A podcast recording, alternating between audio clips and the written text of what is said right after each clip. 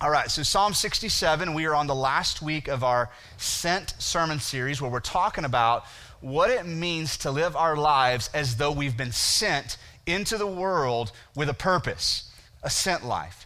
So today we're going to wrap up this series talking about what it means to be a sent church. How does that apply to us collectively as a whole? And of the things that I am called to do as a pastor, probably the thing that I enjoy the most is getting to open God's word with you and teach it. Now, it's not because I'm a bookworm, okay? Matter of fact, I graduated from high school having not read one book in my entire life, okay? So I'm not an avid reader. It's not why I love this book. It's not because I like to sit around and just read. The reason why I enjoy reading and teaching this book is because I believe that when we open it, we're opening the very words of God. And when we open it and we read it and we believe it, I believe, and we believe as a church, that God moves, God works, God heals, God redeems, God restores, God saves. And so we don't just open this book to become Bible scholars or more informed people. We open it to encounter the living God.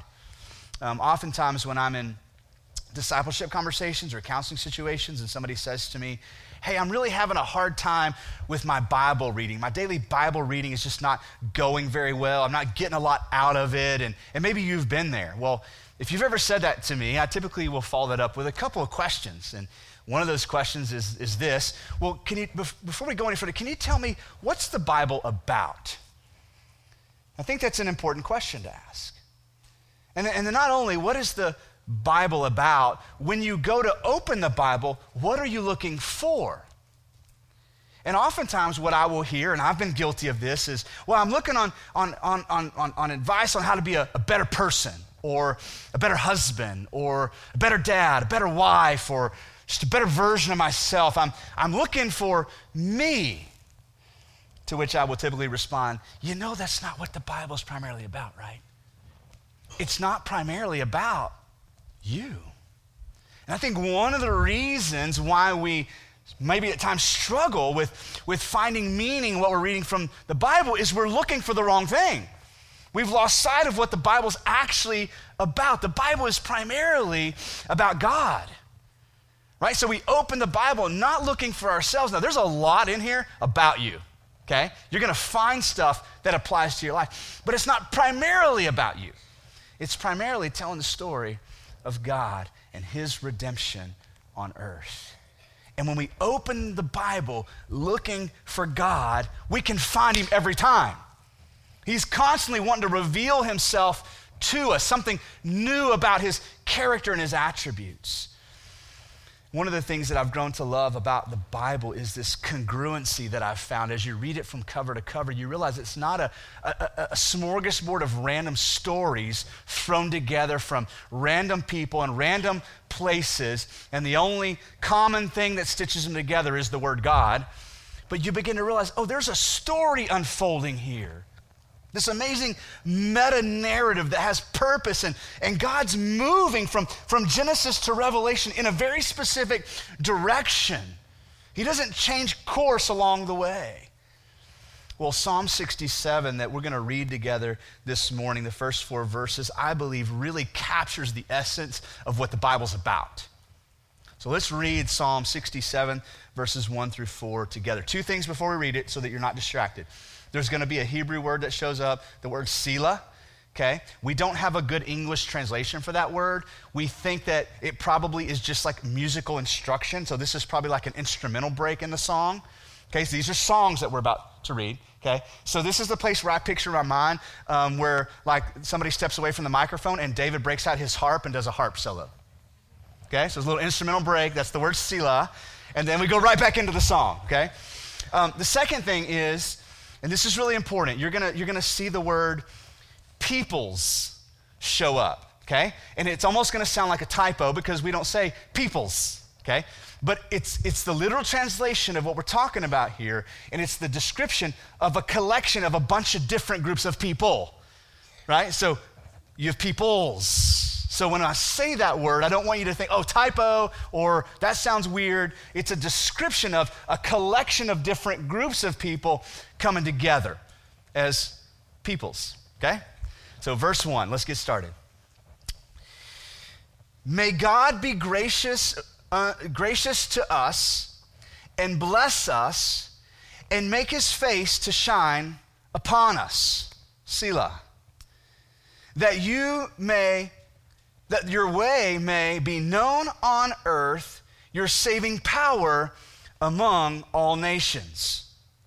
Let the peoples praise you, O God, and let all the peoples praise you. Let the nations be glad and sing for joy, for you judge the peoples with equity and guide the nations upon earth, Selah. Now, what's being described here is a gathering together of a bunch of different groups of people for one purpose, and that purpose is to sing the praises of God, to declare the goodness of God, to be glad together in God. When we walk through these verses, we see a beautiful overview of the story of God as it's presented in the Bible. To begin with, verse 1 talks about the goodness of God poured out on us. May God be gracious to us and bless us and make his face shine upon us. All throughout the Bible, you're going to see examples of God being gracious unto the people and pouring his goodness out to the people in so many ways, whether it's manna in the desert, it's the parting of a sea, obviously the sending of his son. And there's so many examples in the Bible of God pouring out his goodness to the people. But as we keep walking through the psalm, God pouring out his goodness is not the ultimate goal, right? As God pours out his goodness, verse 2 tells us what happens, and here it is. When that happens, when God's goodness is poured out, his ways are known on the earth, and what? The saving power among the nations. So we're not just a people saying, God, be good to us, pour out your blessings on us so we can be happy. Right? There's a purpose behind God pouring out his goodness on his people. It's so that we can what? We can know him more and the nations can know his saving power. There's a reason behind God pouring out his goodness on the earth. And so all throughout the Bible, story after story of God pouring out his goodness on people in order to what? Make his salvation known, to make his power known, to make his character known. And then verse 3 tells us what the goal is. Here's the goal. Let the peoples praise you, O God. Let all the peoples praise you. Let the nations be glad and sing for joy. That is the ultimate end of the Bible, the goal, what it's all headed towards. Go to the book of Revelation. Don't get tripped up by the imagery and all the symbolism. What we're looking for is the gathering of what? The nations, the peoples. And what are they doing? They're singing for joy, right? The gathering of the nations in what? Gladness in God. And this is the point of the Bible. This is where God is headed from day one. I want to lay out a couple of things for us as we move forward. I like how John Piper describes the relationship between mission and worship, or being sent and being a worshiper in Let the Nations Be Glad. Here's a quote. He says, missions, think about the church and what we do missionally, missions exist because worship doesn't, okay? So worship doesn't exist everywhere among all the peoples of earth yet. So that's why we're called to live the mission in our everyday lives and to be a church on mission or a sent church. You with me? Okay? So here's what that means for us then. Mission does not exist for the church. The church exists for the mission. The mission does not exist because the church doesn't have enough things to do or because it's fun to serve together, right? Mission doesn't exist to keep us busy or to entertain us or to cause us to feel wanted or needed. We exist to serve the mission. Are you with me? We exist as a church because there is a mission. Think about that. What is the church? Here's the best one sentence definition of the church. The church is the kingdom of God in real time on the ground today. I'm going to say something maybe a little bit controversial. The church, first of all, has not always existed. The people of God has always existed, but the church hasn't. And the church won't always exist. There will be a day where all the peoples from all the different generations, all the churches will gather together as one people under the lordship of Christ to worship him finally and forever. And guess what? Solid Rock doesn't get to bring a banner, waving our banner into the room. Because we will no longer be the church, we'll be the kingdom. You with me? And so the church exists because there's this mission to carry out here on earth. I like the way it's expressed in Psalm 40, verse 16. But may all who seek you rejoice and be glad in you. May those who love your salvation say continually, great is the Lord. That's the goal of missions, to tell people about the goodness of God. And as God works in that person's life, they would join with us in singing, great is the Lord. If all we do and gather in this room and sing together, great is the Lord, and never go out into the world to proclaim it to the people who don't know it, we aren't being the church.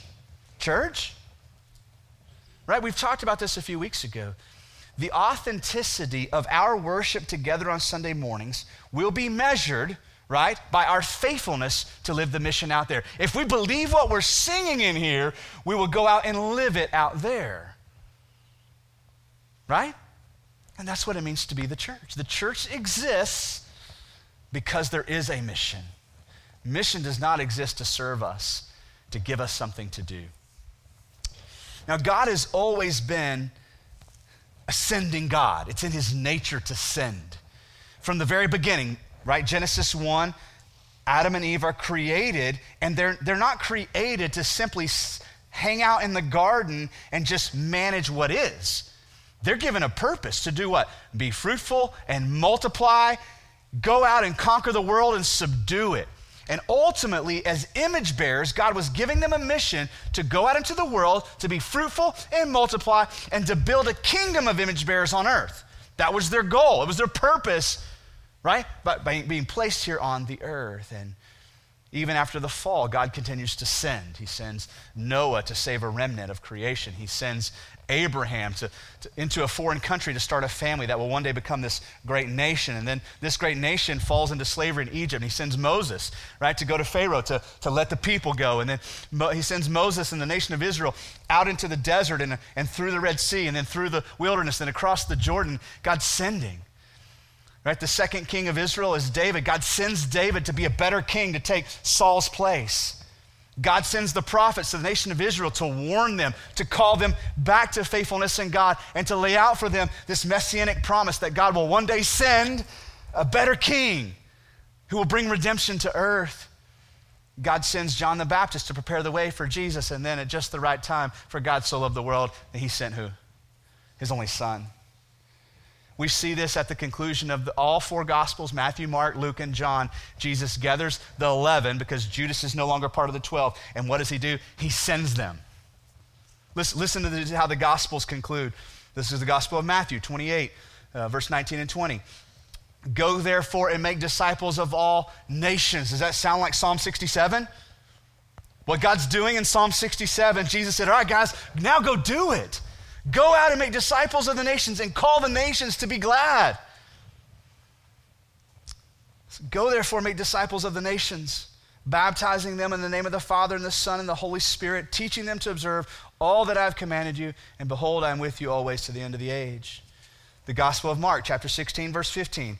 This is Jesus again, and he said to them, go into all the world and proclaim the gospel to the whole creation. The Gospel of John, chapter 20, verse 21, Jesus said to them again, peace be with you. As the Father has sent me, even so I am sending you.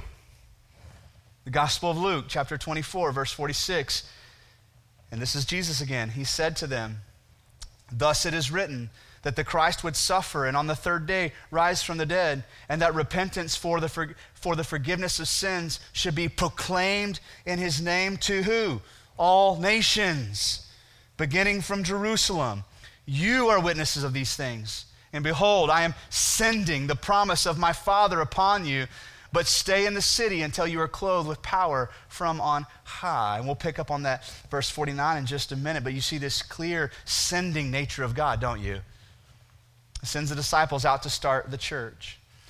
I was tempted to start this sermon by asking you to turn to Acts 29, but only the few Bible geeks in the room would have got that joke because there isn't an Acts 29. Acts only goes to chapter 28, but here's the reason why.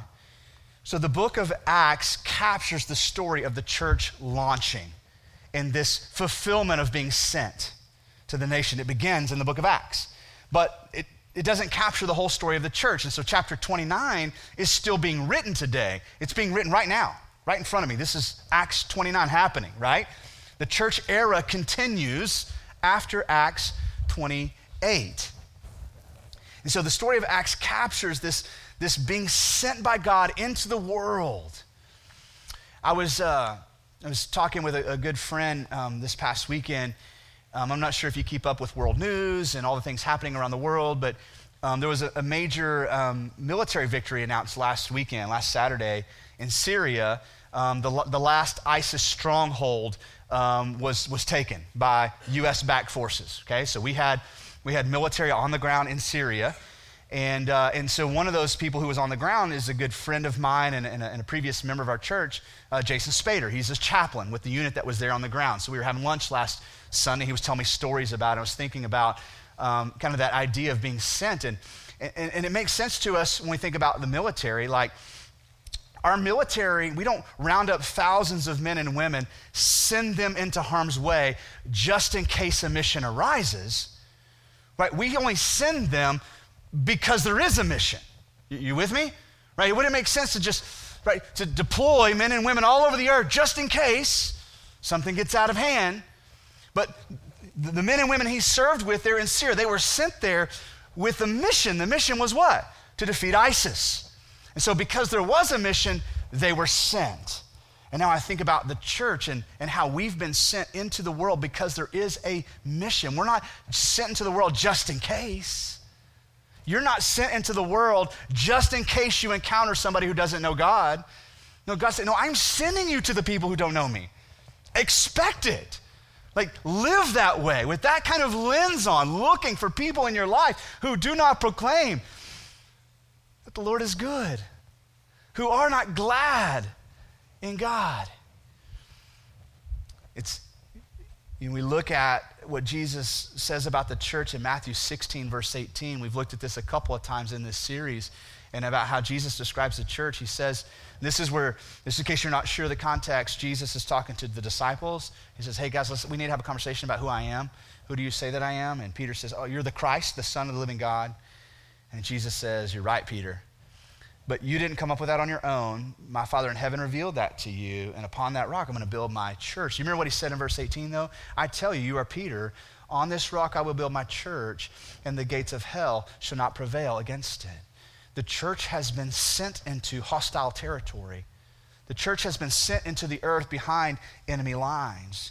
Jesus isn't saying to the disciples, hey guys, go start this church. Now, just be warned, there's a slight chance you could meet some resistance. Right? No, he says, listen, this church is being sent behind enemy lines to proclaim the excellencies of God. And as you do that, God will be made known among the nations. Unto what end? That the nations would know the power of God's salvation. The nations would be glad and sing for joy. So listen, church, we have been sent into the world with a clear, distinct, non-negotiable mission. We don't get together in a think tank room as a church and say, what's our mission going to be for the next 2 years? I don't know, what ideas do you have? I was thinking, no, the mission has already been established. Without a mission, there's no church, right? The church exists because there is a mission to proclaim the goodness of God, that the nations would know God and the power of his salvation, and that they would be glad and sing for joy. Acts chapter 1, verse 8. So if you aren't super familiar with the Bible, just so you know, Acts, the book of Acts, is a continuation of the Gospel of Luke. It's the same author. So where he ends in Luke 24, by telling the disciples all these things had to happen, and then in verse 49 he says, "Behold, I'm sending the promise of my Father upon you." He's referring to the Holy Spirit here.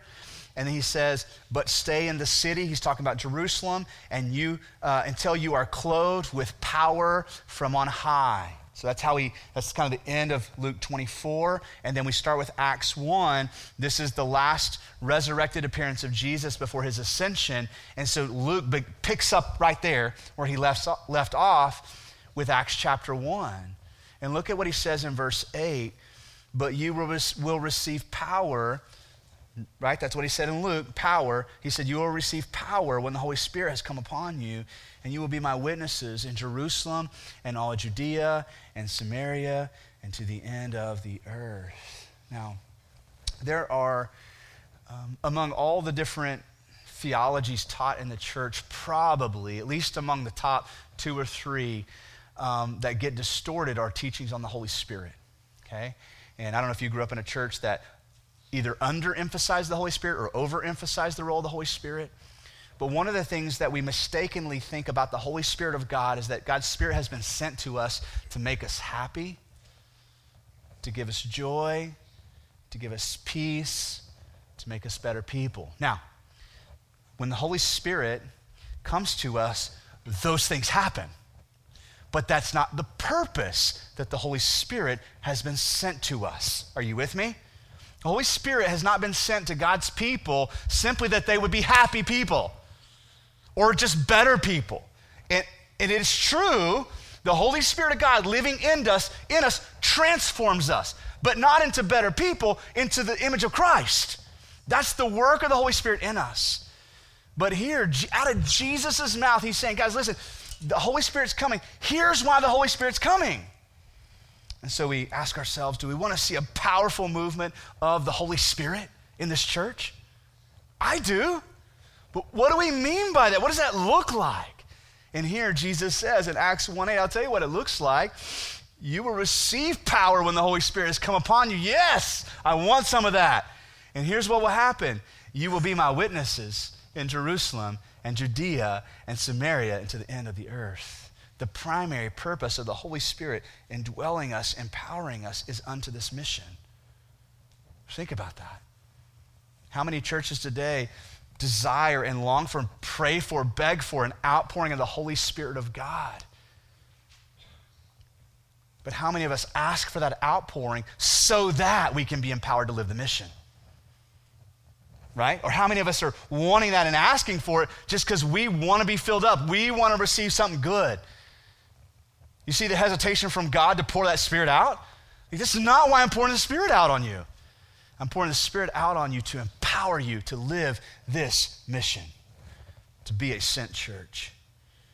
And then he says, here's how you'll know you'll be my witnesses in Jerusalem, Judea, Samaria, and to the end of the earth. Again, a reiteration of Psalm 67, isn't it? We're taking this message global. We're taking the goodness of God global. Starting where, though? Jerusalem. So God starts geographically, and it's almost this kind of this illustration of a bullseye. Jerusalem's right in the middle. So guys, here's where we're going to get started, in Jerusalem, but we're going to move out from there to where? Judea, Samaria, and we're going to keep moving out until where? The ends of the earth. Right? So there's this idea of God saying, listen, I don't just want the inhabitants of Jerusalem to be glad. I want the nations to be glad. I'm not just pouring out my Spirit so that the people of Judea can be glad. I'm pouring out my Spirit because the nations will be glad. And so we as a church then exist, right, because there is a mission. Solid Rock Church has been placed in this community to live out this mission as a church sent by God. And I believe that in a very similar way, God has called us first to Jerusalem, this community around us. Right? To proclaim the goodness of God to the people around us, the people in your life, your coworkers, your neighbors, your family members. maybe a stranger you would meet in this community. And that's why we remind ourselves every week that we've been called to live the mission in our everyday lives, because we've been sent, right? Not just in case something happens, but because we have been sent, right? Which changes the way we interact with the community around us, the way we decide on where we're going to get gas, where we're going to get coffee, where we're going to eat lunch, where we're going to get a haircut, right? It changes the way we approach going to Home Depot to shop for something. Like, we're constantly looking for opportunities to be sent. That's the reason why we changed up our spring break mission strategy. If you've been here for a few years, you know that historically we've taken national mission trips, which, by the way, there's nothing wrong with that. But we intentionally shifted it to where this year we were just going out into this community doing practical things. But what we don't want you to think is that by going and serving during spring break, you're done for the year, and now you just need to wait for next spring break because we'll do it all again. If that's your perspective, you've missed it. The point was, right, to begin to break down these misconceptions about mission and understand, oh, these are practical things that my family and I, we can do this on a Saturday, we can do this on a Tuesday, we can do this in our everyday lives. Missions is not a trip we go on. We go on trips to live the mission, but that's not mission. Mission is what? Living intentionally to proclaim the goodness of God in your everyday lives. First, where? In Jerusalem. This is our Jerusalem right here. And then from there, where? Judea, Samaria, to the ends of the earth. We've partnered over the years historically with different church plants across our nation because we believe that God's called us to be involved. We're not a big enough church to solely resource any one church plant anywhere, but we've participated financially, we've participated by sending teams to help church plants get started nationally. It's one of the reasons right now we're working on putting together a national natural disaster response team. Not just because we want to go out and chainsaw trees and clean up neighborhoods after disaster, but we want to go out into these areas where people are broken and hurting, where potentially God has their attention, and we want to proclaim the goodness of God. And so that's one way we want to live this mission nationally. Of course, internationally, we've been in the Philippines for the last 6 years or so, and in multiple opportunities in the Philippines to proclaim the goodness of God and share the gospel with people groups for the very first time. We've encountered there in the Philippines nomadic villages, right, that have their own little subset culture and their own dialect of the local language. You can't even get on Rosetta Stone and find their language. You've got to have an indigenous translator, right, who grew up in this rainforest, who knows the people and their language. And we've had the opportunity to go into these villages and share the gospel with people for the very first time. And so the last 6 years, that's been our ends of the earth. We're currently right now meeting with the Rathbuns and praying about where next, because we know the question isn't, do we go? The only question we have is, where do we go? Because we've been called as the church to live the mission where? Judea, Samaria, all the way to the ends of the earth. A lot of practical ways we're trying to empower you guys and platform you as the church to live the mission in our area. Good News Club happens on Fridays. If you're not involved with Good News Club, this is an open door into our local elementary schools to go and spend time with kids and share the gospel. We do National Night Out. Many of your neighborhoods, we're in your neighborhoods there trying to build relationships with people who don't know Christ and don't know the goodness of God. These are just examples, though, of how we as a church are striving to live this mission in a very practical way. Now, we're on the brink of breaking ground. And I think this Sent sermon series, I really believe it was ordained by God for this moment. Like, in all the sermon planning with the other guys who preached last year, we didn't intentionally put this sermon series here at the end of the all-in commitment time, right? So, like, we're going to roll from here right into all in and talking about the future. But one of the convictions that we've had since the beginning of this journey is this, that our primary focus would not become raising funds or building buildings. We made that commitment together, church, right? And I believe that for the most part, we've maintained that commitment. So what we mean by that is it's gonna be exciting to see a building being built. But let our excitement be not in the monument we're building, but in the nations being glad. right? Because we're building a space because we believe that more people in our community who don't know Christ are going to be invited to come into the church to know Christ and to proclaim with us, great is the Lord. Right? That is our excitement about a new building. The mission of the church is not to build buildings or monuments. Those are simply tools, the byproduct of living the mission. And so I am as excited as I've ever been about the future of Solid Rock Church.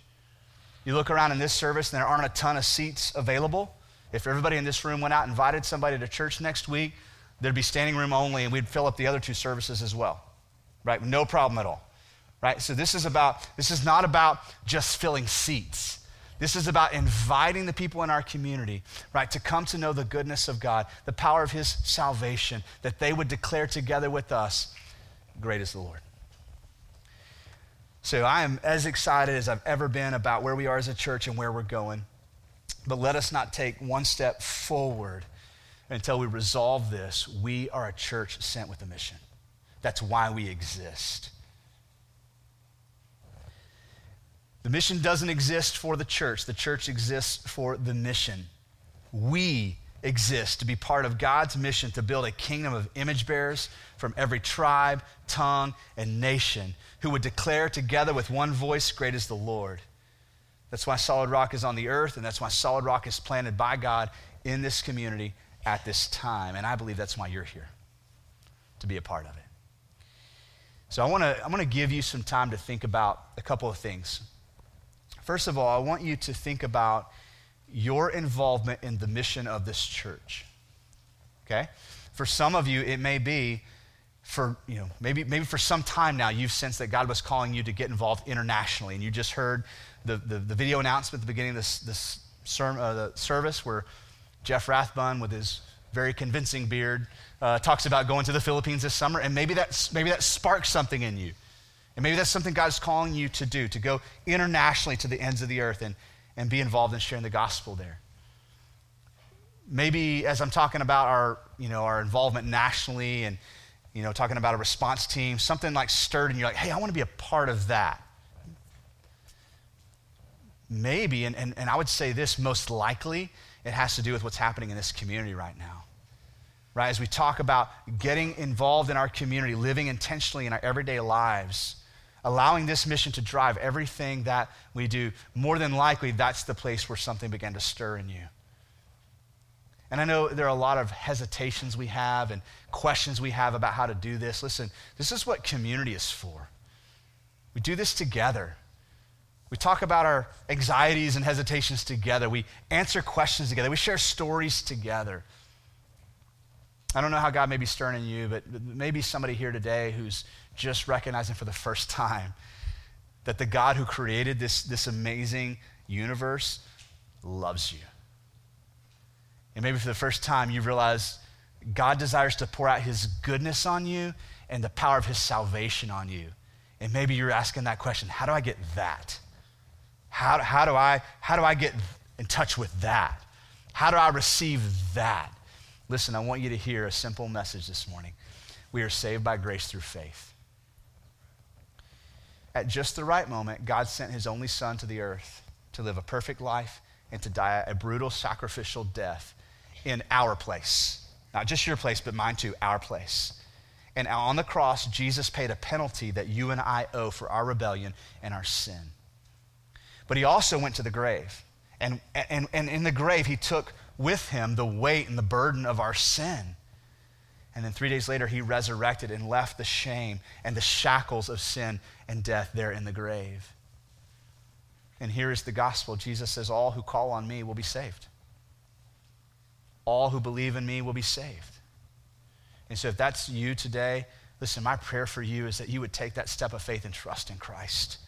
Trust in the work he's done for you. It's enough. I promise, it's enough. This is what we're proclaiming. This is what draws the nations together, is this simple message, trusting in Jesus for the forgiveness of your sins and eternal life. And so if that's you today, I'm gonna pray that you would make that decision. And in just a moment, our worship team is gonna come back up. Our prayer partners are gonna be down at the front. And while we stand to sing, I'm going to encourage you to grab one of our prayer partners today. We're going to be singing a song that we sing often around here, I Need You. And this is a great song because it applies to everybody in the room. Like, even if you're here and you've been a Christian for like 30 years, there's this perpetual need to say, God, I need you. And I hope that we'll cry out together. Or maybe for the first time, you're like, you know what? I realize I need him. And maybe you're gonna join in and make that your prayer today with us. We'll just pray together, and then we're going to respond however God is speaking to you. Father, thank you for this beautiful, clear message from Psalm 67, God, that really sums up why we're here on earth. And God, we're so thankful that you have chosen to pour out your goodness on us. We're so thankful that you've chosen to make yourself known to us. And God, this morning you've reminded us of what it's all about. And God, you're doing this redemptive work on earth in order to call to yourself a gathering of all peoples. God, believers from all tribes, all languages, all ethnicities. God, to come together and to proclaim, great is the Lord. So, Father, we pray that today. We proclaim that today. And God, we ask that you would do a work in us, that you would pour out your Holy Spirit on this church, that, God, you would fill our lives with your Spirit in such a way, God, that every one of us would walk out these doors ready to live on mission. God, make us into a sent church. God, send us into this community. Send us to the nations. God, let us be a part of this amazing redemptive story that you are writing in eternity. We pray these things in the powerful name of Jesus.